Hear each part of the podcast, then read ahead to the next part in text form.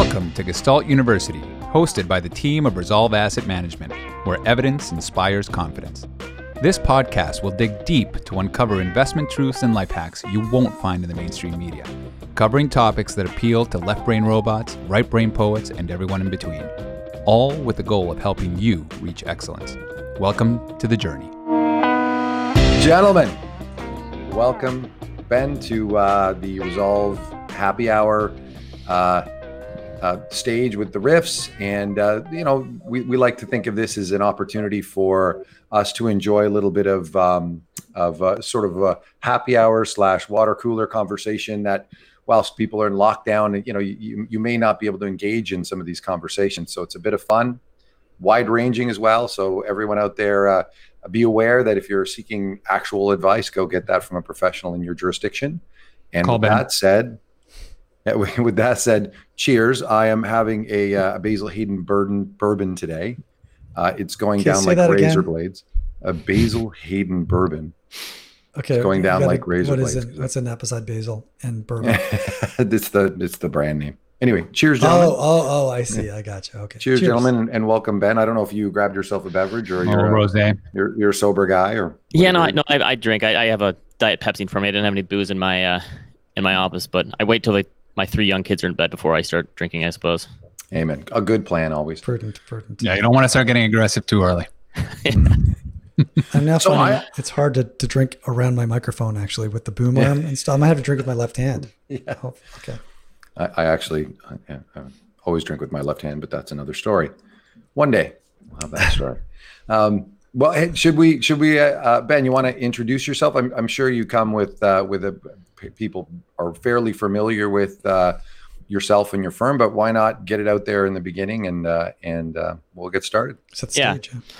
I work for a firm called Ritholtz Wealth Management. We're a independent investment advisor firm based in New York, but roughly half of our client, half of our uh, employees work remotely. So I was actually the I was the guinea pig. So I I've been working there since 2015. I think there was seven. I was the seventh employee to join, and I was the first one to work remotely. And I got to know Josh Brown and Barry Ritholtz, who founded the firm through the financial blogging space. It's kind of a weird thing that I ever got into it. I kind of started a, writing a blog called The Wealth of Common Sense just on a whim. I just thought like, ah, you know, I I have something to say. I'm sick of my friends and family asking me questions. I just want to answer questions for normal people like this. I was I've been working in the institutional space my whole career, nonprofits, pensions, endowments, foundations. And I was getting all these questions because people knew I was in the investment field. So I started writing about it. I had been writing for a couple years and got to know them a little bit because I would go to New York City to because I live in Michigan. Would go to New York City, meet with investment managers that we worked with, and got to know Josh and Barry a little. Realized we had some shared interests and principles and values and such, and ended up teaming up in 2015. I worked with them. They said, "Hey, move to Manhattan," and we had just had my first daughter, and that conversation never got off the ground with my uh, my wife now, if it would have been the Cayman Islands, like you guys, I, maybe that conversation would have gone a little further. But so working remotely, w- which has been nice for us through the pandemic. So we now have up to 30 plus employees at the firm, and half of us work remotely. And, and actually, I guess now everyone's working remotely, but half of us work in different places. We have people in California and Florida and New Orleans and North Carolina and all over the country. And so we've always been a remote sort of paperless firm. So for us, this this pandemic and the disruption has been relatively minor, and, and we have done most of our communication with prospects and clients like this in a video call or a phone call or email. And so that's been a pretty seamless process for us. And, and I do a lot of writing about personal finance and the markets and what's going on and trying to help people, you know, make decisions with their investments. And one of the reasons that I started writing in the first place is just to help myself process a lot of this stuff. And I, I never really was a writer before I got, you know, in high school and college, I, I was never a big writer or reader. I think it just took finding the right subject matter. So once I got into the markets and investing, I realized like, oh, this is this is really fascinating to me, and all the different wormholes you can go down from the behavioral side to the quantitative side, and all these different things. Um, I just sort of fell in love with it, and and writing about it actually piqued my interest even more and got me more involved and more interested in the process. So that that's kind of the the deal with me. When, when did you start? It's funny ben? how that works, right? The um, the cross domain type of experience where I mean, I, I went through my degrees in psychology, and, and a big part of psychology is applied statistics. And uh, I hated the applied statistics part of psych when I went through it as a uh, in an academic program. And then I came out and spent a little time investing. Did not use applied statistics at the beginning. Um, you know, did a lot of sort of global macro stuff, et cetera, and then decided for lots of reasons that we I wanted to move into sort of the systematic space. And all of a sudden, all of those applied statistics lessons that I learned in university became very meaningful and very interesting and fun and engaging. And and all of a sudden, I wanted to write about some of the things that fell out of of that domain. And so it's just it's funny, you know, you think you don't like something, and then you realize it applies to something else that you really enjoy, and and it, it takes on a whole new life. Yeah, I went to a small liberal arts college and I thought this stuff is such a waste of time for me. All these different areas that they made us focus on, and now I come back and say, oh, you know, it was actually making me more more well well rounded, and it actually does help to have that that wider base of, of knowledge. And and most of the books now that I read, the ones I'm more interested in are those ones that are, you know, vaguely about business and economics in the markets, but um, in a different way, and you can apply them to the stuff that you're doing in this space. Speaking of books, yeah, you are out with a new book, right? What, what's it called and what's it about? Yeah, I, I this was kind of my pandemic play. It's called Everything You Need to Know About Saving for Retirement. And actually, I don't think it would have happened if it wasn't for the pandemic. We when we got going in this thing, we said, all right, we need to. We're not going to have any face to face, you know, in terms of uh, our employees. Because I, I would go to New York a few times a year, and we have an office in Chicago. I, I could hop down there. So we started doing these video calls like this. And at first, you know, it was kind of a see what happens and how it works. And now we've we're twice a week, all 30 plus employees are on one of these calls and we had one early on and we have a, a guy who runs our retirement corporate retirement plan named dan larosa and he we, we do these interviews where josh brown our ceo will ask every employee at the firm some questions. You know what are some pain points for you? What is something that the rest of the your colleagues don't know about what you do? And he said you know you guys all produce all this content in blogs and podcasts and books and such.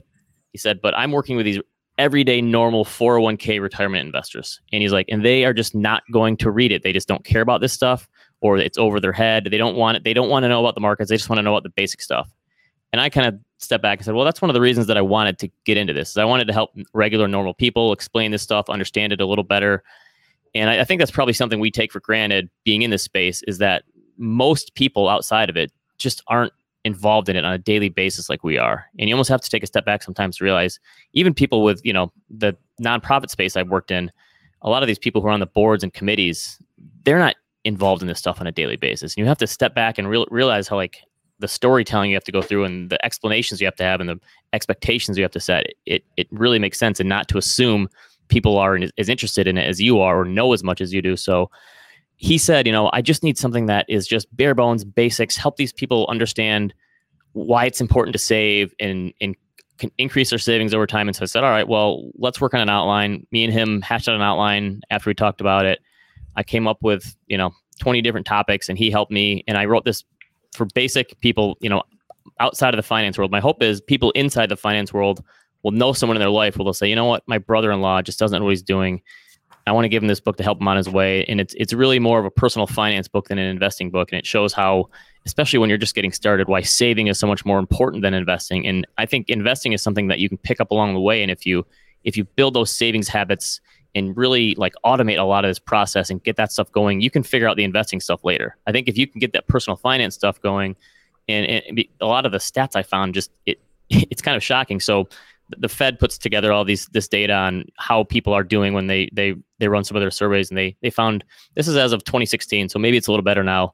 Who knows? They found half of all people aged 55 to 61 have $21,000 saved for retirement. That that's the median number, meaning half half of the people in that age group have less than that saved for retirement. And and it's not much better if you go down the age spectrum. It obviously gets worse. I think it's like 40 or 50% of people 18 to 29 have zero dollars in savings. So um, we focus, negative. Did, that's did a, you get positive? did you get any? Uh, did you get any sense of of the the direction of that? Is that getting better? Is that getting worse? When when you looked at those stats? Well, unfortunately for young people, and I think there are some explanations for this, but especially if you look at the millennials versus their parents, the baby boomers, it, it's something like thirty percent less wealth now at that age than their parents had. So if you look at someone like thirty to thirty five and of course, a big reason for that is, you know, more people now are going to school and putting off things like buying a house and getting married. So that's part of it that people in the past were doing those things earlier and they were getting jobs earlier, not going to grad school. And so you hope that those young people are more educated and they'll, they'll make up for it down the line. But yeah, a lot of the numbers are unfortunately getting worse for people and and people are living longer these days too. So right. m- maybe they have more time to play catch up. And I get into a little bit about that in the book, but um, yeah, that unfortunately a lot of people are just they're they're just not in a good place when it comes to this. So so they're reliant on things like Social Security or you know as like their only means of retirement for a lot of people in the states. Or maybe maybe it's all off book and cryptocurrency for the millennials. I I have hope that they're yeah, richer than than we give them credit for. Well, yeah, and, and it's possible that yeah, I think those are kind of retirement assets. So I that's I think been a positive of this pandemic is that you know some people scoff at the way it's happening and that these these young people are getting involved in things like Robinhood and trading stocks. And but I think it's actually a pretty good thing that you know people were bored and nothing else to do and they decided to get into the markets. So obviously there's going to be some bad habits developed that way. And some people are going to you know lose all of that money. But the fact that people decided okay markets are down i want to jump in with you know both feet here i think that's actually a net positive for me did you, you i think i read from you that you had your initial experience in the market wasn't great.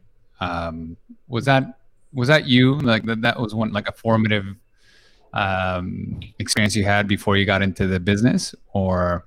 That that may have been Michael who that may have been Michael who was my co-host podcast co-host who was more of a trader. I just I, I kind of have always started started slow. I, I came out of school and I had all these friends getting amazing jobs and making a lot of money and frankly way more money than me. And, and I think part of that is is my fault because I came out and I was one of these people. I was never one of these kids who was reading Barron's in the Wall Street Journal in high school or middle school. I was more interested in sports and you know I picked my college based on because I could play football there. I I didn't look at the academics at all, which you know probably hopefully helped a little bit. And I probably partied too much in school and and maybe that helped me on my uh, socializing aspects. But I went into my senior year of college realizing I have no idea what the hell I want to do in my life. And so I wasn't one of these, and I had all these friends who had, you know, I'm going to be an investment banker, and I knew I didn't even know what these jobs were. I knew nothing about the markets. I couldn't have explained to you what a stock and bond, or I was way, way behind. And I luckily got an internship with an investment analyst um, at this place called Janney Montgomery Scott. I did a semester in Philadelphia, which is probably the best thing that happened to me. And the, these people, they just sat me down and were like, read the Wall Street Journal. And they like gave me the basics and started me and really kind of brought me along and realized like, okay, this, I, I'm interested in numbers. I'm studying finance. I think this can help. So I was starting from a, a really low place. And I think that it kind of helped me because I realized I know absolutely nothing. And I'm listening, sitting in these meetings and listening to these people, and everything they're saying is going over my head. And so I realized I had to learn. So I just started like this journey of like self study and, and reading every book I could find. So every person in this firm that I talked to, it was all these different different analysts covering different sectors. Every time I would sit down with one of them and they would have a little, you know, job for me because I was the low man on the totem pole. I would ask them like, "What are your two or three favorite books on investing?" And I started compiling a list, and I just plowed over the next two or three years. I plowed through all these books, and that helped me just get this this better sense of like being part of the conversation, understanding what people are talking about. Because it to me it was just such a foreign language, and and so just getting started for me, I was so far behind the eight ball that I had a lot of catching up to do.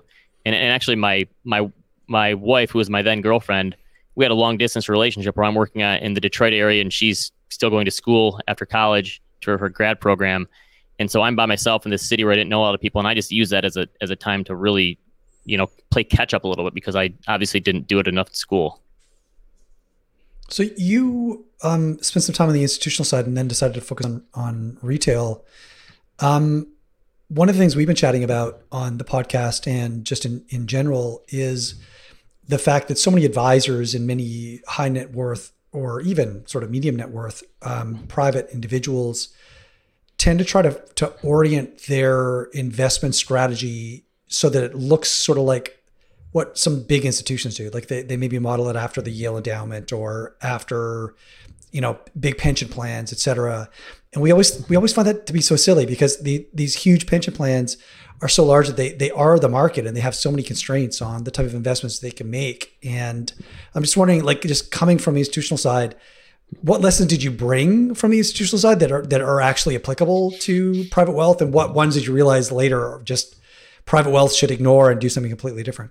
one of the reasons I came to the more private side, and I, I, actually do work with a handful of smaller institutions. We, we have some nonprofits, but nothing like I was working with in the past.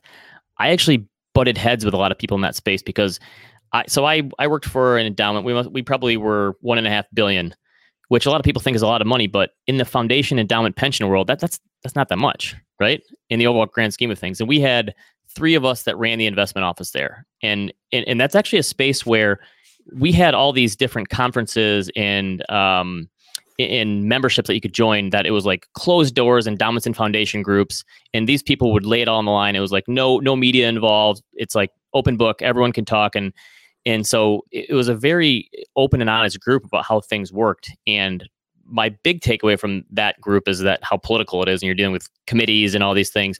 Um, but one of the reasons that all the all that all the politics there made it so difficult to try to be like Yale. Not only did these some of these places not have the resources and the expertise to do that, but they're trying to get these ideas past their boards and their committees, and they couldn't. So they're almost doing it halfway. And it's like if you're not going to go all the way and you know and have you know do it the full way, what's the point? Then you're just you're just taking the worst of well, this stuff, which is higher measures. fees. Yeah, exactly. Yeah, half measures are are the worst. Exactly, and yeah, so I, I always thought like this doesn't make. If we're gonna do this, let's do it, and if not, then we're just wasting money by paying some of these. And you know, again, the size we were at, even at 1.5 billion, you know, we couldn't get a seat at the table with some of the best managers as it is. So we were getting the second and third helpings, basically, you know, the leftovers. So I I kind of butted heads with that industry a little bit, where I was telling a lot of them, even you know whatever ten billion and under, I was kind of trying to tell them this probably doesn't make sense. You guys should be probably in more liquid strategies, and and if you're going to do it, maybe instead of trying to pick 10, 15, 20 of these private equity managers or hedge funds, just pick a couple of them because trying to be diversified in that space just gives you horrible returns and you're paying a high cost. So I did butt heads a little bit in that space. So, so I, I, one of the things I, I took away, yeah, is, is just, you know, know your constraints as an investor, no matter what, because if, if you're trying to do something and you, you go halfway, it's, especially in that space where there's so much competition, that that's a tough place to be.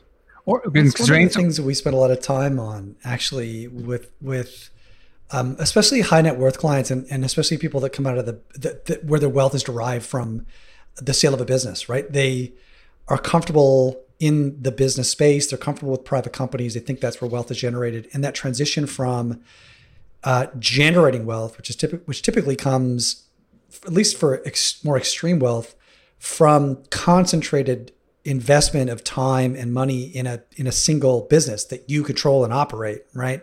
So you, you come out of this framework where that's how wealth is built, and and now you've got wealth from selling that business. And your intuition says you should use the same techniques to preserve that wealth right for to achieve the other broader objectives that you have in your life. And we always struggle with how do you sort of move a person from that wealth generating mindset to the wealth preservation or you know um, sustainable wealth mindset. Uh, do you have any insight on that yeah, it's tough. We had a conversation a couple weeks ago with a guy who has spent his entire career at a really well-known publicly traded company. He was a he was a high up executive there and has spent his whole career helping build that business and got a lot of stock options there, but also used a lot of his money to invest in similar businesses.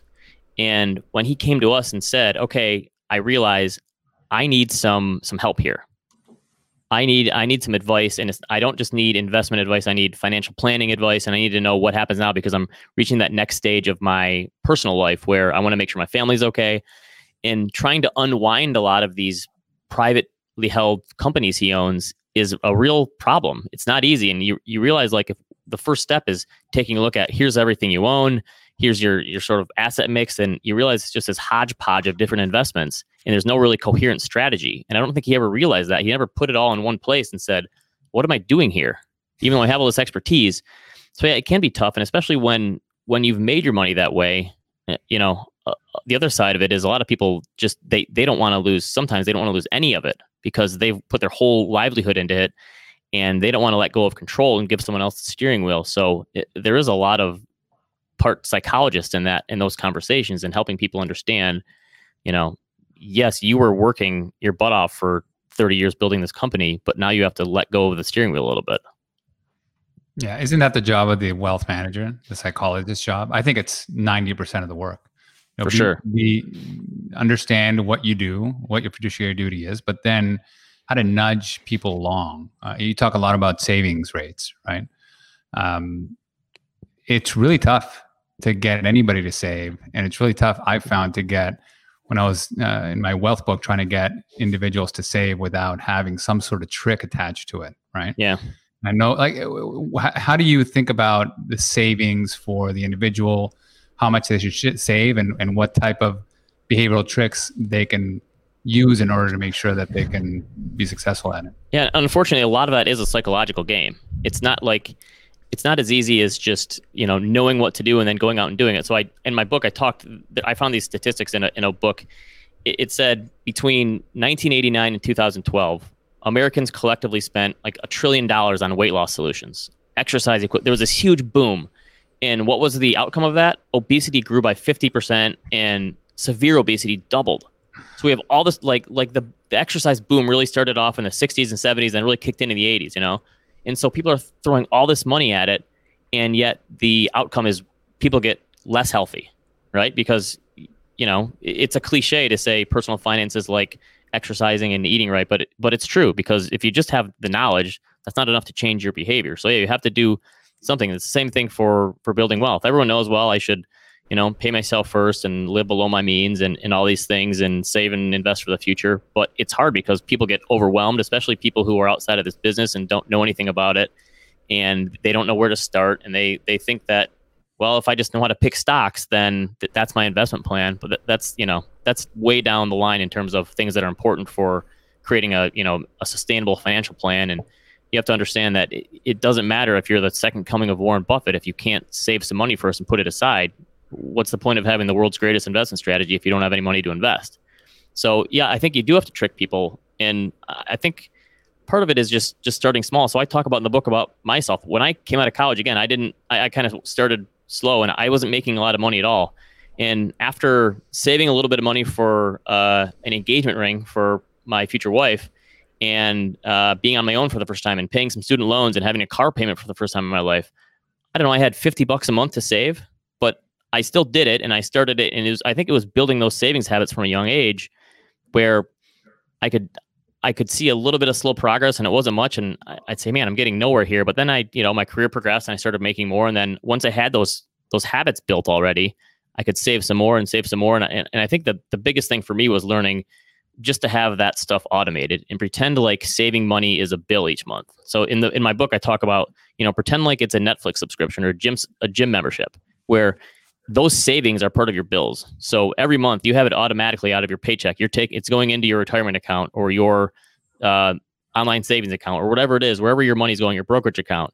It's taken out automatically, and you realize that I'm spending whatever's left over. So if you try to go in with the idea that I'm gonna scrimp and save all month, and then whatever's left over, I'm gonna save, like we don't have enough willpower to handle that because eventually you're just gonna spend whatever's there.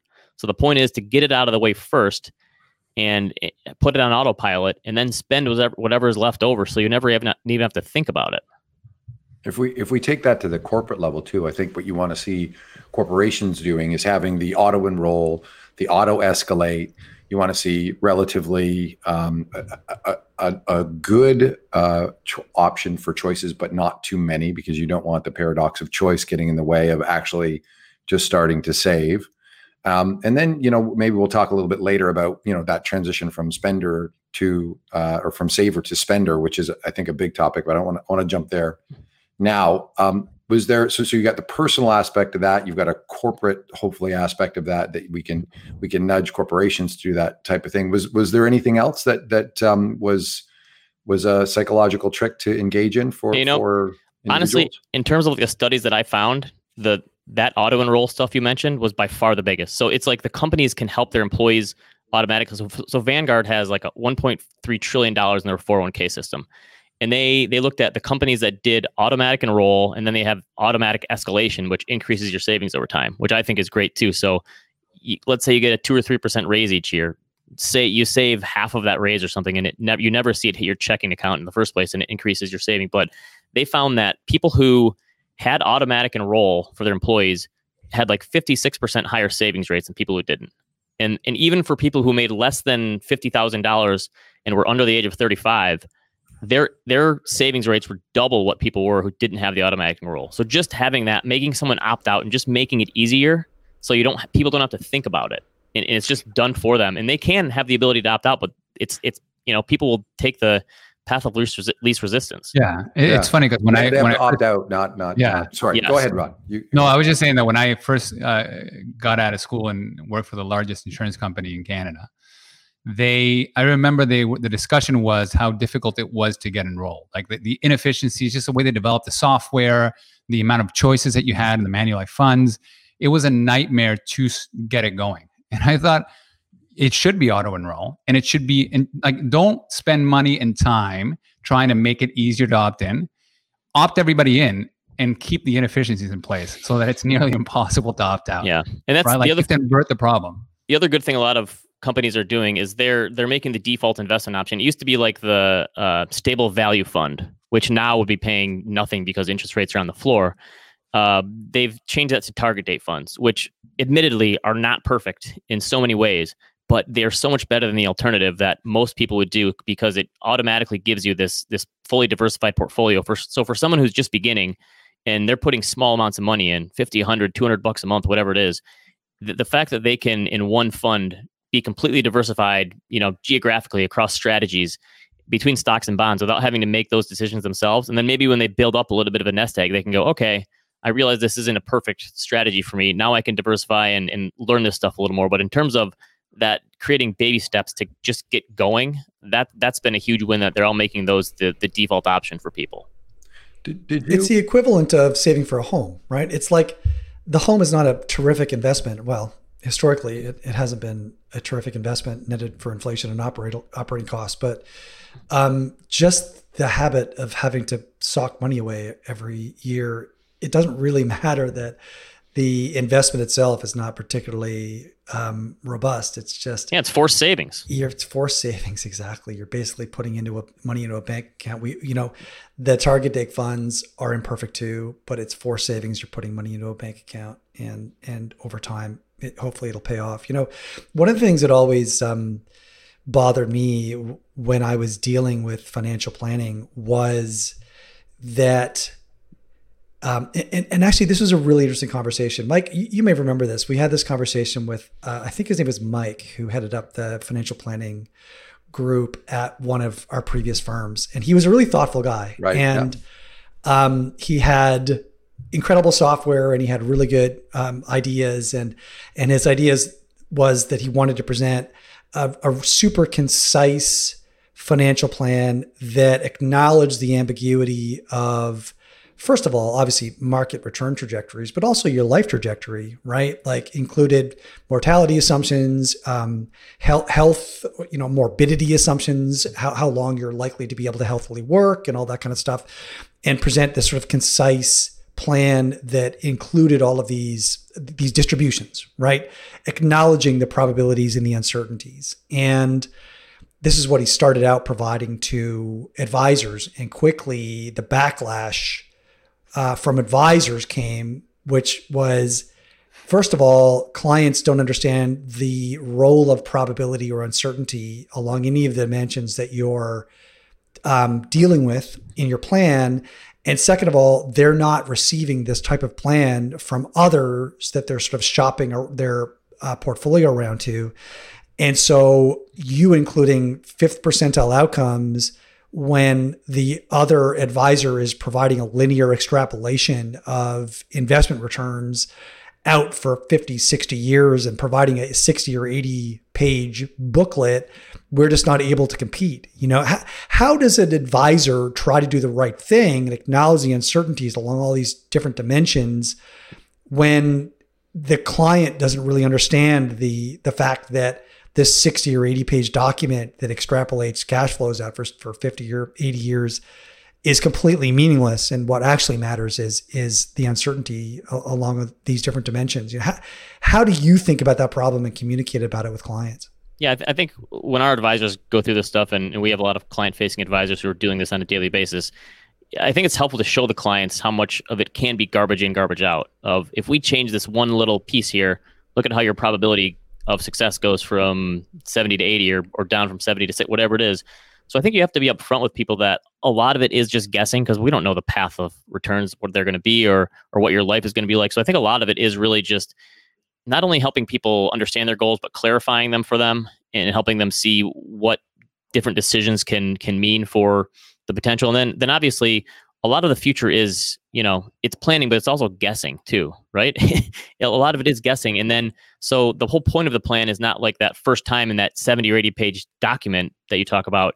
It's the process of it and it's updating it as you go and having you know these quarterly meetings or monthly meetings or yearly meetings wherever it is and updating and saying you know what's changed? And then how will that change what you're trying to get out of this money? And so i think a part of it is just this fluent process that is ongoing constantly and it's up to the advisor to to tell the person that you know we're setting expectations but then we're showing you as reality comes in line with those expectations if things are better or worse now here's what we need to do. And and a lot of it is for people having you know tough conversations sometimes and, and, and especially with interest rates where they are and telling people you know either you're going to have to work longer or you're going to have to spend less in retirement and change your standard of living um, or you're not going to be able to accomplish everything you want to or you know a lot of these things some of it is is setting expectations and having hard conversations with people who aren't as prepared as they think they are should be so. Well well even even so so i think what adam's getting at is is the use of the financial planning tool as a sales mechanism. Ah, okay. and and the implications that come with that because if i go to one wealth manager or financial planner he provides me a plan and says hey you're here. Just do lots of equities um, and and check the box. You're there only accounting for a 50 50 percentile outcome versus a thoughtful advisor that says no you have to save more. Future returns are going to be lower because the bond component is at zero. Valuations might be here or there. And so we we have to acknowledge the starting point. And so when you think it, it makes it really hard for the thoughtful practitioner who's going to try to guide that conversation when financial planning tools are weaponized as as vehicles for sales. Ooh, and, I like that word and, weaponized. That's yeah, yeah. Totally, yes. And so so it's it's really hard because the end investor is not well equipped as we've talked about on these concepts, even at a small institutional level, as you mentioned. Yeah. Is not well equipped. So so how how might we offer some insight on on this conversation as to what investors might look for to to, to try to guide their actions in in sort of dissecting that or, or discerning you know a really good financial plan from maybe a, a, a more uh, a more sort of rosy but less meaningful. Part of the way that we view this is almost a little i'm going to invert this a little bit and part of it is working with the clients who aren't looking for something that you can't or won't give them. And so the way that we've done our whole process with building our business is trying to uh, create a lot of trust by putting out our content. And so people come to us and they kind of know us already. And if they're coming to us and they're asking for something that we can't or won't provide, and they, they want you to hit grand slams and home runs, and they're looking for, you know, I want 15% a year, and we we're open and honest and telling them that's okay that you want that. We don't think you can get that, but we're not going to try. So you you know, good luck somewhere else, and we try to help them along the way and things to look for. So I think part of it is looking for the right partners and clients right off the bat in terms of people that are looking for the right things and and, and we've said in the past to people if they see uh, our CEO Josh Brown on CNBC, we don't want them to come and say, "Hey, here's all my money. Do whatever you want with it." We want to make sure that they understand our process and set our expectations and understand what we can and can't do for them and what we own and why we own it. So part of it is is working with the right people and understanding. You know, there's still going to be people that slip through the cracks and say, "Yeah, I got it, I got it," whatever, and there are going to be clients that down the line aren't going to work. But part of it for us as a business is working with the right people. So we're not constantly on the phone with these clients who are saying, "What's going on now? Why is the market's down today? What now? What?" And and so it's getting those right relationships first to understand that you're not going to waste your time on these one or two clients who take up all your time and are just a big headache. And, and so we've had conversations with people who say, you know, we're probably not a right the right fit for you. You're not the right fit for us. And and here's the expectations that we're going to lay out. And we try to be open and honest and transparent about what we can do, what we can't do and again, just talking about the fact that, that those financial planning documents that you said can be weaponized are used as part of the process, but they're not the be all end all, obviously, because so much of it is constantly in flux and changing. So I think that's part of it is just developing trust and, in working with the right clients to begin with. Well, I yeah. think yeah, it's, uh, it's uh, auto like self selection is so key, and I think one of the wonderful things about the content marketing that you guys put out that we've also focused on is that you simply get people flooding in that are your people for the most part. There's going to be a few stragglers here and there, but it is a, a wonderful way of putting your personality, your values out there and actually capturing the right individuals that then you, that are willing, like they're, they're the horses not being led to water, but they're in the water ready to drink. Um, right. Is is ninety percent of the battle as you're building your your wealth business. I think so. Uh, absolutely key. So, Sorry, so let me let me just yeah, no go ahead. That's great. Let, let's dig into just a couple of um, maybe examples of things. If we if we look at a financial plan so one of the things that uh, when we're reviewing a financial plan as an example of something that I would I would I would point someone to look for is some sort of volatility assumption in the underlying investment assets because because of the difference between the geometric return and the arithmetic return and how those compound in wealth so, you know, if someone has a financial plan, I would want I would want to see something that addressed that in some way. I think maybe if we all go around and think of that one thing that that hey, listen, if you've got a financial plan, it should it should address that issue in in some way. If it doesn't address that issue, then you should ask some questions. And maybe I'll throw that's my example, but I'll throw that back to you guys just to think about an example that an individual uh, advisor um, can can be familiar with, and an individual and investor could maybe you know point to and ask the question of the advisor and and hope to get a robust answer. You know, it, when it comes to that, I've always, uh, you know, we do our one page financial plan, right? And that one page gives you a probability outcome. And the line that I use is uh, a line that my mom used to use on me all the time. If you want to make God laugh, tell him your plans. And that appeals to every human that I've ever spoken to, right? We're like, this is a plan. What are the chances that this that this is the way it's going to turn out for you? Right? This is the medium reality. Do you actually believe me or this page? Or are we going to have to iterate every year? You're going to get a bonus that you didn't expect. You're going to get an inheritance you didn't expect. You're going to lose your job. You're going to get sick. You're going to be healthier. You're going to live longer. All these things, a financial advisor, me, I can't do anything about that All we can do and all we can help you with is give you a rough estimate, but know that every single throw that out the window. So whomever's coming with a 54 page plan with insane detail, that is in our world curve fitting, data mining, right? You're not going to get any value from those. You need to know that life has changed and we're going to be here for you as things go by. You wanted a rough estimate? Here's a one page. Let's not waste too much time on it. Roughly, you're in the right direction, and we're going to iterate every single year. That's that's I, I think, think it's important.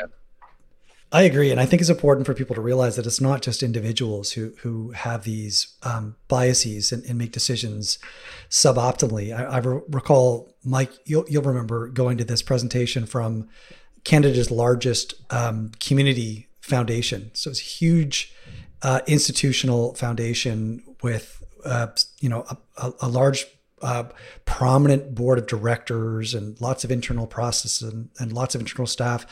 And I, I, remember going to a presentation by the CIO and hearing how they um, had come to the realization that since their liabilities were inflation indexed, that they their benchmark wasn't the market, but was rather a um, a, a, return, which was a function of their um, distribution rate plus their expected inflation rate, right? And and so they went out with a new RFP. We're going to reshuffle the portfolio, and we're going to, we're going to do things a little differently. And they went out to seven firms. How did they source the firms?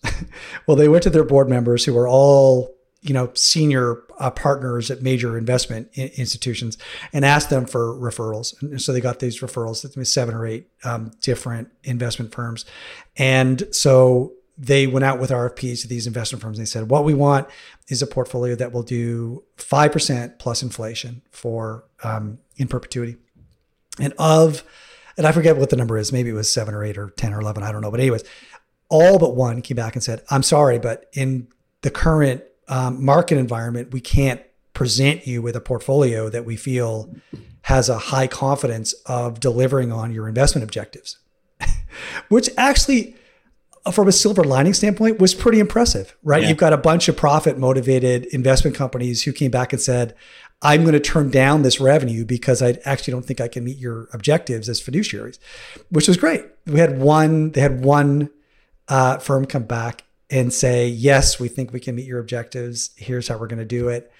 And what did they do? Instead of reflecting, going back and reflecting on whether their RFP was reasonable, whether objectives were reasonable, they gave the mandate to the one firm that said that they could meet the objectives, right? So, so the the lesson just being, you know, there are actually a lot of really um, high quality uh, high integrity firms and advisor out there, but um, it's not just institutions or not just not just individuals that make bad decisions or, or are not equipped to make good decisions about which advisor to go with. Institutions make very similar bad choices. Sure. So, we um, one of the stories Barry Ritholtz always likes to tell is we had this person come to us, really wealthy person, you know, ten plus million dollars, and they said, "All right, here's what I'm going to do. I'm going to pick you and three other advisors, and yeah. after a year, whoever has the best returns is going to get all my money." And so, and it's you don't realize the the crazy. We get those calls every now and then too. That, yeah. you're, that you're running when when you do that. And I think the other way to look at it too, to think about some conversations, talk about like tough conversations there's also people who come to us who have already won the game. They have more than enough money they're ever going to need. So even though they can't make a ton of money in safer assets, it, it's like balancing this willingness, need, and ability to take risks. So some of these people, they made money by taking insane risks, but now you need to kind of talk them off the ledge and say, you know, you're going to be fine if you take, you know, less risk than you have now, and you just have some of your money in tax exempt bonds, and you know, and so it's like pulling people back too. That's that's the other side of the equation where you're not promising these people that you're going to make them into, you know, double and triple the money over the few years. You're, you're talking about let's take some of this and not mess it up. So a lot of people, it is that that changing that mindset from I'm building wealth to now, yeah, I'm preserving it and I'm not going to mess it up at this point. And and really, you're taking too much risk. You know what's so interesting about that, Ben? Too, and and and, and guys, remind me. I think it's it's from Moshe Milevsky's work, or I think that's where I remember this from, and it might have been Paul Samuelson but they, they they talked about your risk tolerance actually being relatively stable through time that if you have a high risk tolerance you have that through your entire life. And so here and i forget I'm, i forget the reference point there. No it's, so, it's samuelson. it's exactly samuelson, yeah right. because yeah because it's the volatility of wealth not the volatility of of, um, of incremental returns yeah. Right. So here you have someone who has had an insatiable desire for risk throughout their entire life. They have all the money that they could possibly spend for generations. Yet it will be entirely unsatisfying to give them a portfolio of T-bills. If if we think about you know Samuelson's thoughts on this, and it's it's a really interesting sort of balance that you know a, a, an advisor, whoever in whatever capacity, is thrust into in in that particular paradigm. And I don't know if you. I had I had a client, I had a client just like that, uh, an executive in, in one of the Canada's largest banks. He was a frontier um, executive that took over South America and made it work. And when he retired, um, we had a conversation. And I said, "Look, we need you know you retired. You gotta you got your nest egg. Is what we're gonna do. Give him a relatively conservative portfolio." And he's like, "No, no, no. I, I want like the the 30, 40 vol, 20% annualized rate of return opportunity." I'm like, what are you talking about? It took me four or five months, not to talk him into it because I couldn't, but to understand where he was coming from. He had a pension that was paying him like 10 grand a month, right? He's like, that's all I need to live off of. I got this nest egg that now I want to, I want to have a shot at being like insanely wealthy. And I, I'm willing to go broke in that part of my life in order to try to achieve that. So his risk tolerance was as high as it ever was. I was never going to talk him out of it. And we just structured a portfolio for him that way. And sometimes you just have to give in. It, it is interesting that the, this idea is that you know you have if you're on a pension you've got to take the board. The board says here's our desires. Please go get managers in this risk zone. When you're dealing with an individual as an individual advisor you're you're sort of in the same position. It is to some degree their money and we are trying to steward that or help guide them. Um, but what, what are your thoughts there, Ben? Do you, do you take the hard line on that and try and get them, you know, to to to to take the less risk, or do you say, well, I've I've informed you at least of your opportunities. You're a big boy, caveat emptor, and I'm I'm happy to help. It's better that I guide you through this labyrinth than somebody else. What are your thoughts? And there? one of the other release fells we'll do is we'll tell someone take five or ten percent of that money, and we're going to put it into a brokerage account for you, and you can buy and sell crypto and penny stocks and go nuts you know so so that's another if you want to yeah. really scratch that itch that that can help people too some people just need to have that release and just just yeah. get it you know get it out of their system so that that's another way that we think behaviorally maybe that's suboptimal but it can can help them stick with the rest yeah. of their portfolio then than fine. i love that we, we call that the cocktail portfolio yeah, because they got to have something to talk about at their cocktail party with their with their with their guys and gal friends that you know as a as a hobby or whatever that whatever the case the may Facebook, be. the Tesla. Yeah. You know, I want, I want to switch gears just a touch here because there was an area of your book that I was really interested in in learning more about, and I'm not sure that I'm aware. But the changing nature of retirement. So, what did you learn there? Like, like the the, the idea of retirement is a new concept is is that the case, or or have we had um, in previous generations? Have there been forms of retirement? And then I don't know if you had an opportunity to look back and see through time, like you know, 200 years ago, what did someone do when they wanted to retire, or was that even a thing? So just switch gears a little bit and dig into that for me or for I us did- if you I mean, the the retirement plan of old used to be you died, right?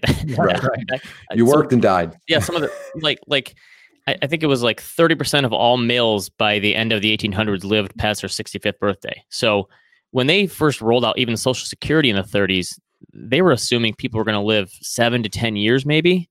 And so back then, it just I, mean, if you have parents or grandparents who were involved in World War II, you know, it was after that generation that people finally started having to think about it because you know it wasn't the case that especially in the states that everyone had a pension but a lot more people did than do now. So it was a lot easier and you didn't have to plan for quite as long.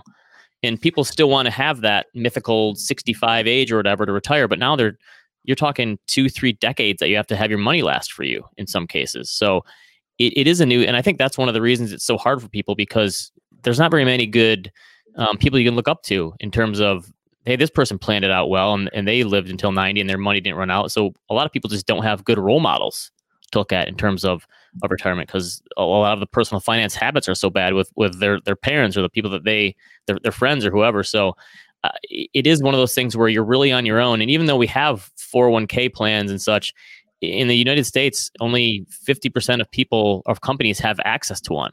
And so i think it's probably more like 30 to 40% of people are even taking part in them. So it's almost my wish list would be that like the government would open it up to anyone who has a job and and this would maybe another be another opt out thing. Like you know australia has the the forced retirement savings where they make their employer put a certain Superannuation. percentage in. Yeah i would people would you know go into that kicking and screaming because freedom or whatever but i It's some, America. Some people need that where again it, you'd have to do a nudge where you're you're opting out instead of being forced to save but unfortunately a lot of people just don't have access to retirement plans either and they're it's hard for them to go through the process of opening up an account for themselves because they just don't know where to turn. So a lot of there's so many people that are just left out because they just don't know any better.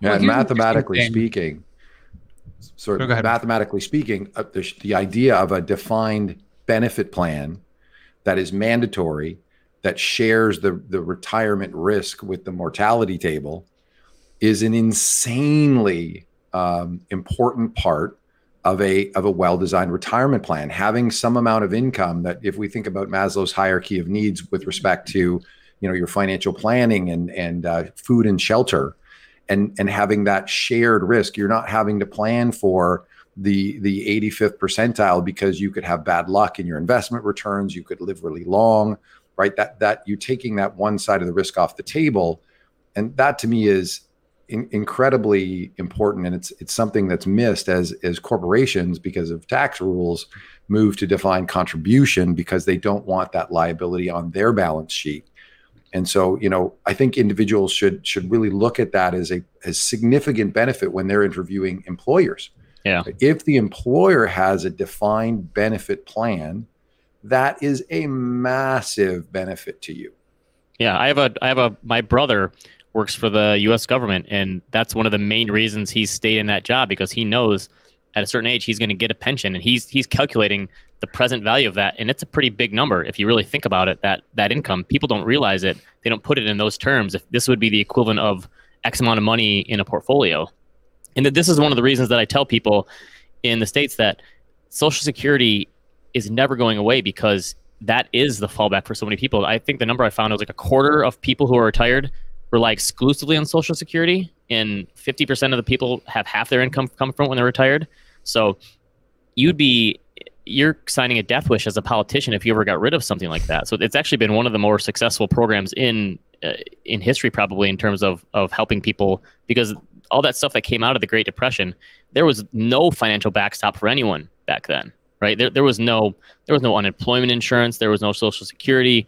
You were on your own, and that that's why that that that generation turned into the uh, baby boomer, you know, the the frugal generation that really held things back. And that it was funny. I, there was a lot of people at the beginning of this pandemic who said that's going to happen again. We're going to have this, you know, this generation of people who really pull things back and, and they become more frugal and they save more because the pandemic really showed that we have a problem. And of course, the opposite has happened where it's unleashed the, all the speculation and obviously, yeah, part of that is yeah. I, I guess the lesson is never bet against the con- U.S. consumer, but back then they didn't have the same backstop we have now where the government could send out checks and and and the fed could throw all this money and so you didn't have that in the past where people were really on their own you know for better or worse isn't well, it great to live it, in a risk-free environment? I mean, wow! It's every generation. this is this is what. I was getting at. Like, I um, so I don't know if you know Ben, but I was born and raised in Peru, and I got to tell you, like, retirement has never been a thing that people discussed up until recently, when they about 15, 20 years ago, the government started creating a superannuation fund where eight to ten percent of every employer's paycheck, uh, employee's paycheck, has to go to the superannuation. One of four, one of five options what's been interesting about this is that nobody that in my father's generation that I know has ever stopped working. Like retirement is not a thing they think about. They're yeah. they they even lawyer friends of mine that I know have two or three side gigs. Not because they necessarily need the money, but because they know that they're going to de- need to depend on that if something goes wrong in their careers. Yeah. You know, you got a soccer field where they put cameras on in the north of Peru. Another one's like making asparagus on the side. Everybody is constantly hustling. And what's happened recently as we're getting to the first leg of people forced to retire and forced to use that superannuation money, they have the option of putting it into an annuity or taking the cash and a bit of a penalty. Everybody's taking the cash I know of, interesting, and investing it in, in a business.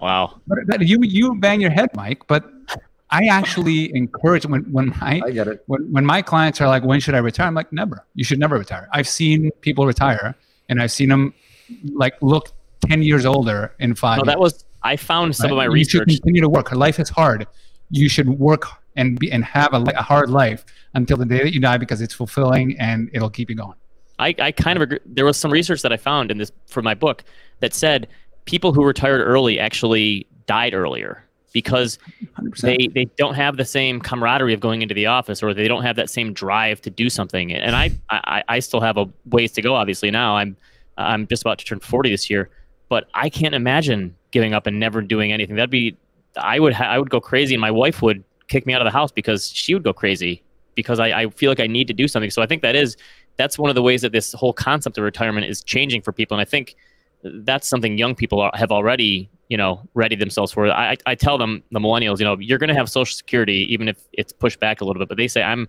planning on not having it. I'm planning on being my own. And I'm going to work until I'm 75 or whatever it is. And maybe that's the right mindset to have that you know and, and if things work out better than they planned great you're in a good position to do whatever you want but i think a lot of people are in that mindset of i'm just going to continue working because it does fulfill me and it helps a little bit. I think it's I do think we need to acknowledge the potential for that statistic to be um, correlation, but not causation, right? Like maybe, maybe people retire early because they don't feel well, or yeah, you know, could they, be, yeah, they're, yeah. And no, they're morbidly obese, or I've you know. It. Well, that's the golfing, side of it. In that just relax. I'm well, not undermining that, your the people who ambitions to, for, for the vitriol on the fact, eh? But el- elderly entrepreneurship. I'm just saying, like I'm telling you, dude. I'm telling you, my father is still an entrepreneur. He works with other 75 year old dudes that are coming up with ideas and small businesses here. They have the money for it, so they're funding it. They're getting younger people to help them run. This is like the last thing I want to do to my clients and my children and anybody that I talk to is give is not make them think that they can't make something to do with what they have and ha- and have this entrepreneurial ability even when you have a full-time job to have one or two things on the on the burner I, that, I, that may actually help you. In the moment that you just, say 65, we're going to get you there. Freedom 55, was that the thing you, you triggered him, Butler? Ringo's head? I know, right? Freedom 55 stuff? well, all of my all of my parents' like friends are like, "Can you get me out of here? How can you get me out of this job that I'm doing?" Of course, that's why you need five years before like. I. Well, that's look at Ben. Ben, well, Ben well, found his passion, and look at him now. But there's people who who have that plan of I'm going to work longer, and they might not be able to because at that stage you're one of the higher earners in the company. You could be forced to retire That's at an true. early age. Yeah. Um, we, have had we've had to put provisions in our own company because Barry Ritholtz, our namesake, he he'll work until we drag him out? out? of there, and so we we we we almost have to put a uh, thing on there. I mean, he's going to be coming to the office till he's ninety probably, but for some people that that want to do that, yeah, you almost have to give him an out. But, we, but we again, have a, we have a name for that. It's, it's, the retirement party starts with clear Yeah. Look, I, again, my point here is none of these uh, elderly statesmen that my father hangs out with are getting jobs. Nobody's hiring them. They're making their own business. And if you don't have the experience of doing that and know how all how you can make it happen, the gumption to do it, if you haven't done it in your life, then yeah, you retire, you play golf, and you die. I'm trying to, you know, get people to be self-sufficient, even even if they like their job, because they may got, might get pushed. Retirement is not an option. I applaud the effort, and I and I think it's a, a, a, it's, a virtuous it's position to take. It's I a wild experiment I'm gonna, I'm gonna, I'm gonna, I'm gonna change work. the topic because Rodrigo is triggered, and we need to move on. so I just well, let's get it go somewhere else. So let's talk a little bit about that that really uh, important inflection point where you go from saver to spender. Uh, the portfolio goes into decumulation. What did you find there? What any any um, really key points that you want to share, um, Ben, and and your thoughts on that? I didn't really get into that too much in this book. I have looked at this before, and I know you you have all written in some of your books about that the sequence of return risk, and that that is one that I think every retiree we've talked to, you know, for the past ten years has said they just assume when I retire, there's going to be a bear market and I'm screwed because you know you never want that bear market right when you retire and you try to pull the money out. Um, th- there's obviously ways to protect against that, but I think that is one of the things that worries a lot of people is that their timing is going to be horrible and that the it's Murphy's law that the worst thing is going to happen at the worst possible time, and they're going to have bad luck. And unfortunately, as any investor, luck is such a huge element of this game. It's hard for people to admit it, especially when you're you're working with all these masters of the universe that are so smart. But just coming up during the right time and having the great returns you know, how many, I don't know, I, I don't want to take away from their track records, but how many hedge fund legends were crowned in the 80s and 90s because they started off with high interest rates and lower valuations? And so, so much of it is timing luck. And uh, obviously, that, that's part of the reason why these big financial plans are, are not set in stone because you're going to have to update and, and maybe make some course corrections along the way as as reality hits, you know, what your plans were. So I think part of it is not setting, you know, everyone argues over this. What's the new withdrawal rate? Is it 4% or 3% or 1 point, whatever it is? I, I've never heard of anyone who actually uses that rule to take their money out. No one actually says, I'm going to take a specific percentage out and then I'm going to increase it by inflation. It, it's, you know, when things are going really well, maybe you take out a little more or you set aside some, a buffer. Or when things are going really bad in the markets, then you stop taking it out. So I think you just have to have a backup plan in terms of, I, I'm not going to sell my riskiest assets at the worst possible moment because selling when they're down is is just going to compound the issue. So it's it's having enough safe assets to get you through those times and or maybe rebalance. So I think that's part of it. It's just having some flexibility in your portfolio to see you through that stuff. It, eh, because yeah, again, no one actually does it. So people argue over the 60-40 portfolio or the 4% rule, and I found no one actually uses those specific numbers. You know, it, it's always unique kind of to, to someone else, someone's circumstances or plan.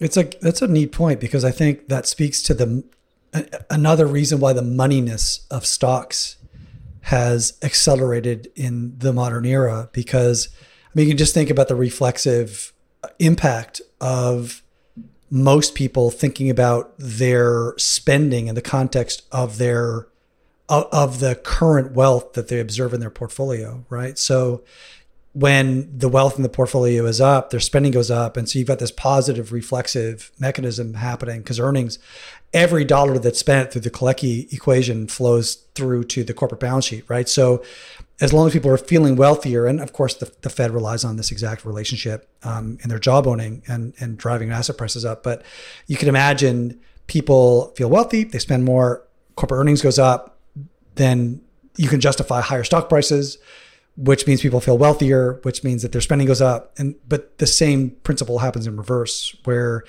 if the if the market goes down, they typically will then adjust their spending lower, which means lower corporate earnings, which means lower prices, which means lower wealth, which means et cetera. Right. So it's it's um I, always wonder like it's uh, we struggled with like with this about 10 years ago where if you just use sort of US benchmarks in order to guide your planning, um, then you'll make certain decisions. If you use global benchmarks, you use different decisions. If you use sort of more, what happens if your if, if returns during retirement fall in the bottom, you know, 50 percentile of of returns over any random 50 year period across all different markets. Like it, the, it turns out, especially in late, if you start saving in later years, the um, the return assumption, and especially in retirement, that return assumption makes a really, really big difference. And you know, I, I, I want to espouse simplicity, but I also want to acknowledge that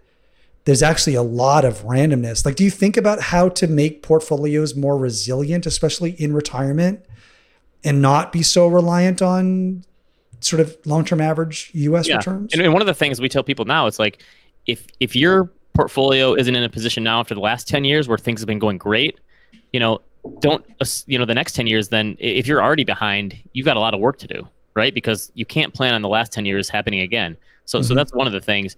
Um, and we're constantly updating our assumptions, especially I, I mean the, the stock market who knows interest rates are what they are those are the anchor and that's that's that's the easy one for people that's that's where we're setting concrete expectations saying listen we know what this is so either we accept this or we move out on the risk curve and, and you basically have no you know no other option in terms of you have to accept some sort of risk whatever it is so, so that that's part of the the conversation i, I did find I, I wrote a chapter in here about you know to your point about starting late so I looked at the numbers and I found, let's say you start when you're 45 or 50 years old, you have nothing saved for retirement, and you compare two strategies. One where you save 10% of your money and you make a 12% return over 20 years. One where you save 20% of your money, but you only make a 6% return. If, if you did that using the same savings assumptions and the same income, you come out ahead by doubling your savings rate versus doubling your investment return. And For sure. obviously, doubling your investment return is much harder than doubling your savings rate. So especially for someone that late in the game that is that is really stuck behind the eight well, you ball. have more control over it, certainly. Yes, Yeah. that that's the, and, and that's kind of one of the things that we tell our clients all the time is like we're trying to focus on what we control. We don't control what the Fed does or the president does or tax rates, any of that stuff. We have to take that into account, obviously, but we can't control that. So so we do have to focus on the stuff we can control, which is your spending, your savings rates, all this stuff, um, where we locate your your assets in terms of tax implications, you know, all, all that kind of stuff, which is kind of boring to so many people, but that but that's the really important financial planning aspect of the investment process. So, so what's so great about the increased savings that I think is is sometimes either underappreciated or missed is if you're saving twenty percent, you're living on eighty dollars, Yes. not ninety dollars, and lifestyle is sticky. When you drive a nice car, it's not fun to drive a shitty car. When you play at a, a private golf course, it's not fun to go have to go to the public course. And so, if you save that twenty percent, remember that your lifestyle you're living on eighty dollars, not ninety dollars, and that's when you yeah, replacing retire. retirement. Yeah. Correct. So, so now when you go into retirement, the income expectation isn't the ninety dollars; it's the eighty dollars. You're used to driving the Toyota instead of the Lexus, and you're used to Right. playing at a you know medium golf course instead of the Right. And, and the Yeah. decisions that you make when we come to happiness is about being able to say yes to your friends. Hmm. But generally, you know, your your happiness quotient is about being able to say yes to all the things that your circle of friends are doing. So that might alter your circle of friends slightly. But in the longer term, it's going to make you happier in the sense that you'll be able to participate in that. Your lifestyle stays steady. And so it, it's not it's not horrible. It's just a, it's a and it's a really interesting side benefit to that. Um, I think that gets Well, kind of I had, a, I had a, an attorney who came to me and he's like, okay, so I got a million dollars saved, um, and I want to, and I ha- I'm going to be forced to retire in five years. And I'm like, okay, great. How much do you spend a year? Well, my lifestyle is such, you know, my wife has horses and whatnot. I spend seven hundred thousand dollars a year. And I said, well, you're gonna here's your, here's what you need, gonna need to do. You need to get an- another job for the next 20 years, and you're gonna need to cut your spending by two thirds to be able Well, to hold on. retire. Did he at have 75. 14 million in his savings account? Yeah. like no but this is this is it right and, and it was look you're either going to have to cut your saving your spending Yeah. now and have a, a thoughtful conversation with your wife and, and make decisions go to go live in south america find a place that you think you might like think about that type of retirement or it's going to be a cold bath for her when you get when when you get thrown out And. I, I think there is hope for people who are later in life like that because I have three young kids and kids are obviously expensive. If, if you looked at the, the money on that, you know, it, I don't even want to, you know, Okay. know what those numbers are. But hopefully, as you're later in life, that's when you can really supercharge your savings because the kids are out of the house, hopefully done with college, and then you're, um, you know, they're off your tab, hopefully. And and I can understand actually why a lot of parents don't save enough. You know, the, the whole idea is put your oxygen mask on first and save for yourself. But how many parents are going to say that when they're trying to save for their kid and not let them have as much college student loan debt or whatever? So I can get why a lot of people get behind on this stuff. It, it makes sense to me now that I have kids. I understand, you know, understand why you'd want to spend more money on your kids, but that's and they're the so then- grateful always. Yeah, yeah, right. Yeah, they get 19 and 22 year old kids and watching you guys have your, oh, they're, they're just so grateful for it. But I think that's you but that's that- one hopefully when you can play catch up a little bit and take that money that you've been spending on your kids and paying for their college or whatever it is, and then put it into your and and try to play catch up because obviously there's a lot of people who who need Dude, it. they don't leave home until they're 30 now. Okay. Right. Certainly. You know can take- what? It's, One of the I'm with things It's a good them. idea. It's a good idea. One of the things you recently wrote, like it, it was an eye opener, and and I loved it. I'm gonna implement. it. I'm gonna think about it deeply every single year. Make sure I plan it right. And it's this idea of yes, you know, sometimes you need to spend today. You need to live today. We're young today, and one of the key things is is that vacation with your family. Yeah. Right. You you mentioned that you have you rented a or bought a house. Um, Yeah, and that to you is an expense that you see as a savings. Yeah, I look at it that. as an investment in experiences, and, and I, I had so I have I have three year old twins and a six year old daughter, and um, Wow. yeah, the the three kids was never in the, in the plan. The twins was kind of a surprise, but Man plans, God laughs. yeah, I but we had a, a friend who a number of years ago said, you know, they had kids the same age and said, you know, we have 15 or 16 summers left of them, hopefully, unless they they're That's what 30 got me. That's what And- got me. and and I, that really hit me. And and I and so you know we could have taken this this extra income and, and put it towards our savings and maybe retired a little earlier. But I, my wife and I had the conversation like what if we do this every summer and we go to the place on the on the lake and we build memories there and we so we've done it for the last three years. And I could have I could have taken the opportunity cost of that and said well over a 15 or 20 year period I'm missing out on X dollars based on this growth but I never look at it like that because we're, we're building these memories. And so I want to have that balance. And, and I think for some people, it's the opposite where I, I've always, for whatever reason, been a saver. I think it was just kind of passed down to me from my parents. They were always relatively frugal and took care of their money. And so I think that that helped me a lot. So going the other way and breaking those savings habits and, and enjoying some of it today and not just, you know, saving it for some far off time in the future. I think that balance is, is really important. And for some people, it's the other way where they spend too much and they need to balance the other way. But, but that's, that's been something for me where I'll never look at that money as as the opportunity cost of missed, you know, market returns or whatever, because it's it's really money well spent for for our family. I want to make sure we get to some of the questions, right? Because because Brian Moriarty has Well, uh, just, just chimed like, in. it, we- we can backtrack. That's for sure. So if you'd like to do that, we can. Why don't we? Uh, Brian, by the way, is going to be on next week. Right. So so we could cover it next week as well. But let let's hit it if you if you, yeah. Well, also, I'm trying to curry favor since he's my dungeon master, and you know, I, I want to make sure that he's. What, I'm just, You I'm just kidding. But yeah, he was, he was asking about sequencing risk. We were talking about it earlier, and uh, um, you know, it, there's there's all these strategies about how to manage that transition from saving to retirement, and um, so I guess there's a bunch of studies, and actually, one of my one of my favorite studies was from Michael Kitces, which I think I read in like 2005 or six or something, and and um, I think what essentially he did, although he didn't he didn't articulate it this way, but I've since gone back and sort of reframed it this way. But essentially, he looked at the what what the he looked at it as the correlation between the returns in the first five years after retirement and your probability of success, or or the first 15 years after retirement and your probability of success, and the probability as a function of the returns in your first five years, um, the correlation was about 0.8 and the correlation between um, return year for 15 years after retirement and probability of success was in the 99% range, right? But when you back it out, it ends up being really what is the effective duration of your retirement liability. And, and so when when I sort of backed it out that way, I realized that the effective duration of a typical male, sort of looking at the male mortality tables for US, of, of a male um, uh, distribution liability in retirement is about 14 15 16 years right? And so it really does this the volatility or the dispersion or the risk in your portfolio returns in the first five years to 15 years after retirement has this massively disproportionate um, impact on the sustainability of your of your retirement income and and so I, I don't think that that's properly accounted for in in many retirement plans. And I don't think you have to go quite as um, extreme as what uh, Brian articulated there. I don't think he's sort of advocating for it. He sort of just said this was studied, um, but but I do think you have to give some thought to how you manage that risk and manage the effective duration of your retirement assets and just how sensitive it is to early returns. What do you think um, about a cash wedge there, something like that? But hold yeah, up. Yeah, sure. I think what people miss here is that we're assuming that inflation is going to remain steady during your first five years. And if you were an American in the, in the mid 70s, in five years, your purchasing power got cut in half. So, what about the volatility of inflation? Right? Yeah, no, really good point.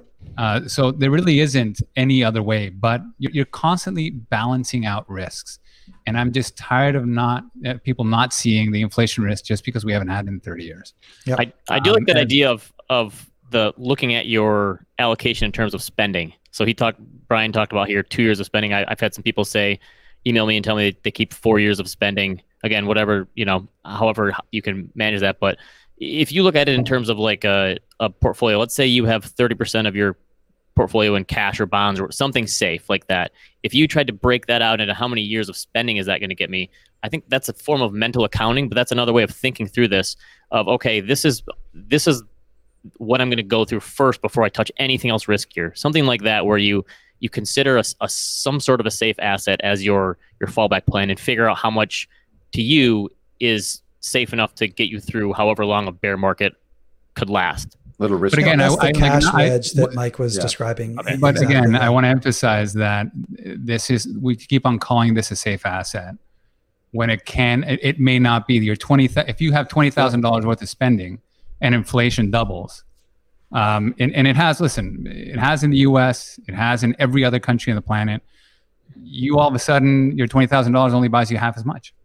Right. So again, I think you know, the story that I had when, you know, my, my grandfather had, was an accountant in Peru, had saved a bunch of money. He had a million dollars worth equivalent in Peruvian pesos. And in six months, inflation went to 7,000% and lost it all. Like his purchasing power went away in six months. Now, that's a third world country it could happen, but it is a real thing that if there was any time that a developed nation needs to think about that deeply and make sure that there's a, there's a right balance in their portfolio, it is now.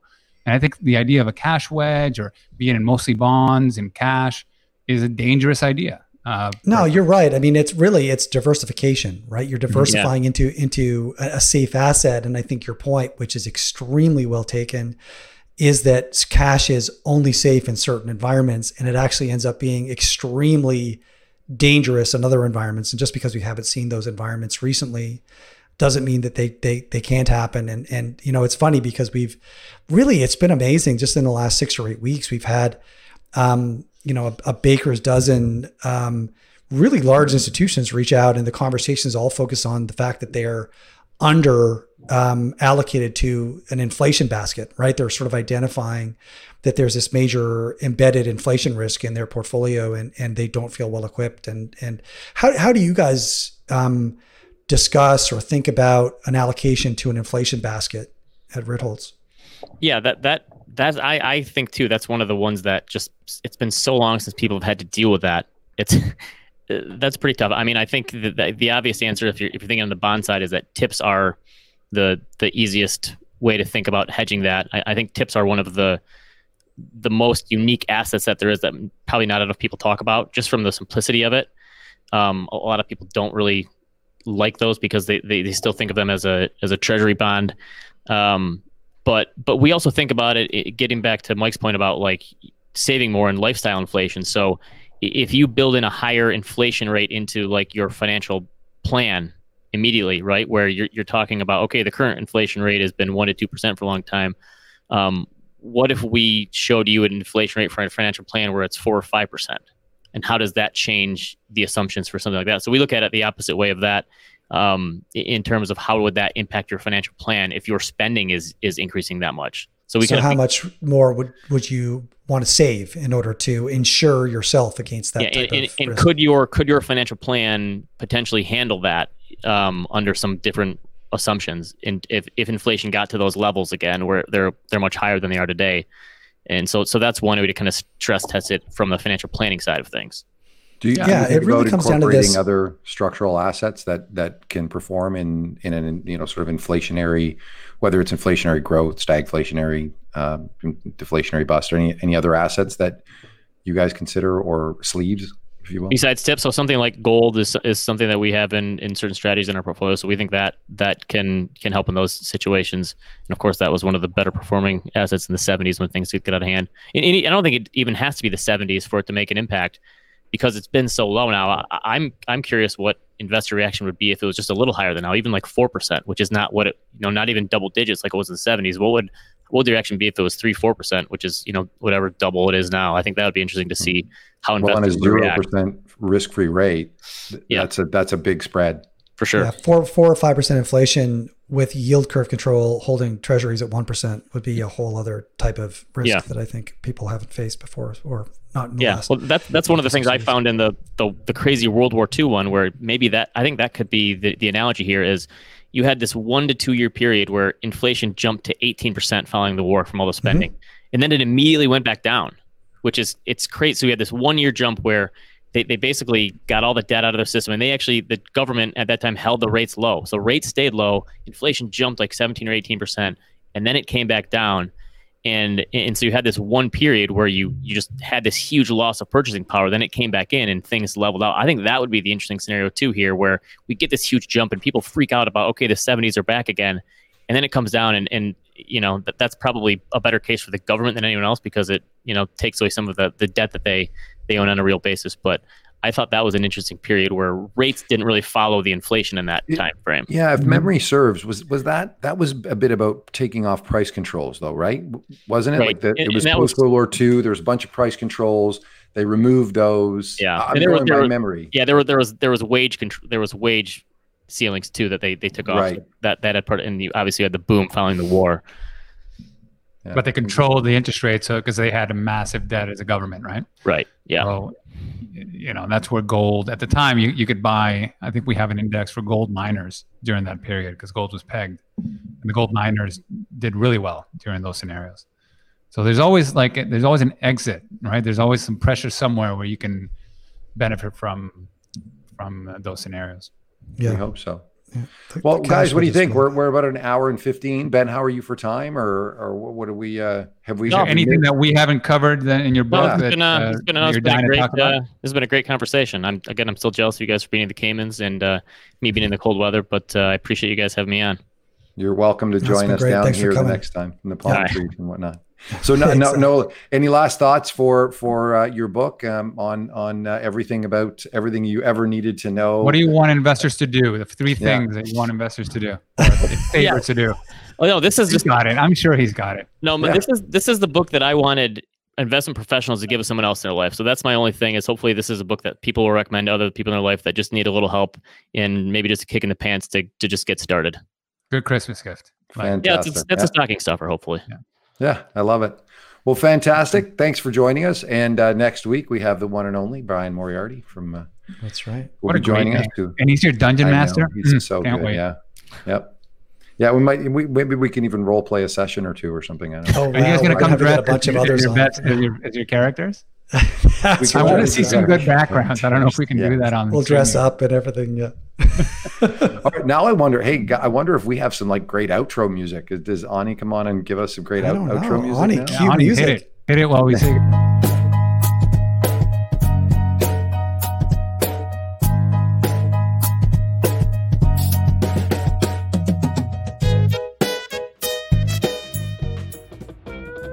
Thank you for listening to the Gestalt University podcast. You will find all the information we highlighted in this episode in the show notes at investresolve.com forward slash blog. You can also learn more about Resolve's approach to investing by going to our website and research blog at investresolve.com, where you will find over 200 articles that cover a wide array of important topics in the area of investing. We also encourage you to engage with the whole team on Twitter by searching the handle at InvestResolve and hitting the follow button. If you're enjoying the series, please take the time to share us with your friends through email, social media, and if you really learned something new and believe that our podcast would be helpful to others, we would be incredibly grateful if you could leave us a review on iTunes. Thanks again, and see you next time.